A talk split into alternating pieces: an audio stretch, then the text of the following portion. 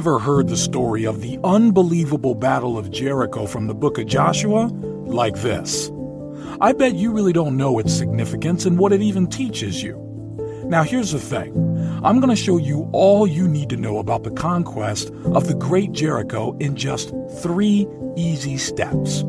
This is Manna, where you'll find inspiration, persistence, and hope with God. Now, let me set the stage in the next minute and a half for you, my friend. The city of Jericho was the first recorded city Israel conquered in their quest to overtake the Promised Land, Canaan, remember? However, it wasn't your normal idea of what it would look like to take down such a great city. Instead, God gave them very specific and unusual commands as to how they were supposed to do this. So unusual, I gotta put it on the screen for you to see for yourself.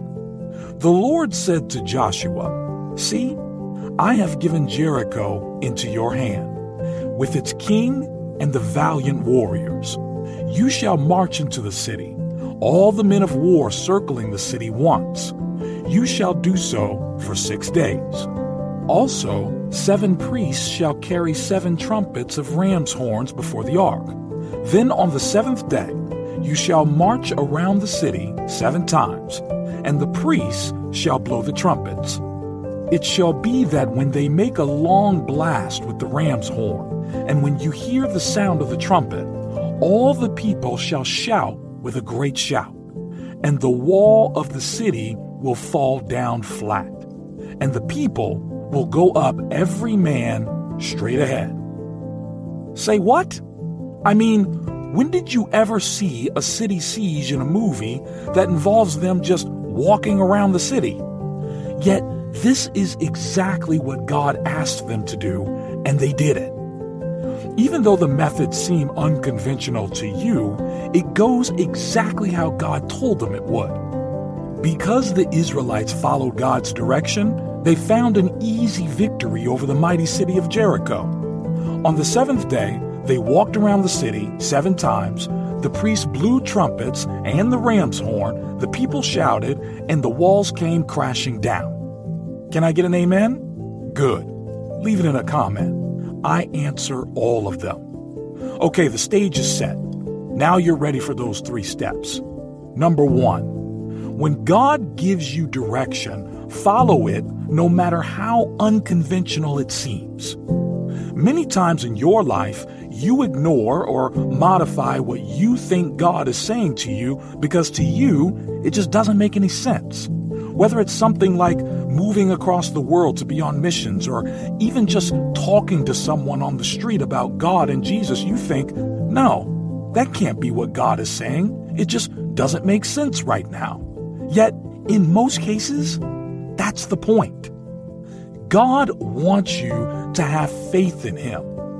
Part of having that faith is trusting that He always knows best, no matter how much His direction or will doesn't make sense to you. You always have to remember that His ways are higher than yours. That's not just me talking. Look, I'll show you. For my thoughts are not your thoughts, nor are your ways my ways, declares the Lord.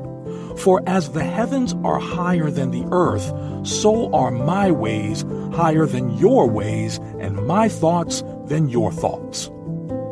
Always remember that wherever God is leading you and whatever He is asking you to do, it will always be better than what you have planned or could ever hope to plan.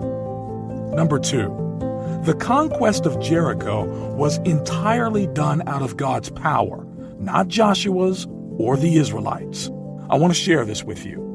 Now it came about when Joshua was by Jericho that he lifted up his eyes and looked, and behold, a man was standing opposite him with his sword drawn in his hand. And Joshua went to him and said to him, Are you for us or for our adversaries? He said, No. Rather, I indeed come now as captain of the host of the Lord. And Joshua fell on his face to the earth and bowed down and said to him, What has my Lord to say to his servant? The captain of the Lord's host said to Joshua, Remove your sandals from your feet, for the place where you are standing is holy. And Joshua did so. Joshua wanted to know whether the captain of the Lord's armies was on their side or the enemy's side. Yet, the captain simply responds by saying he's on the Lord's side. See, you often think in terms of sides.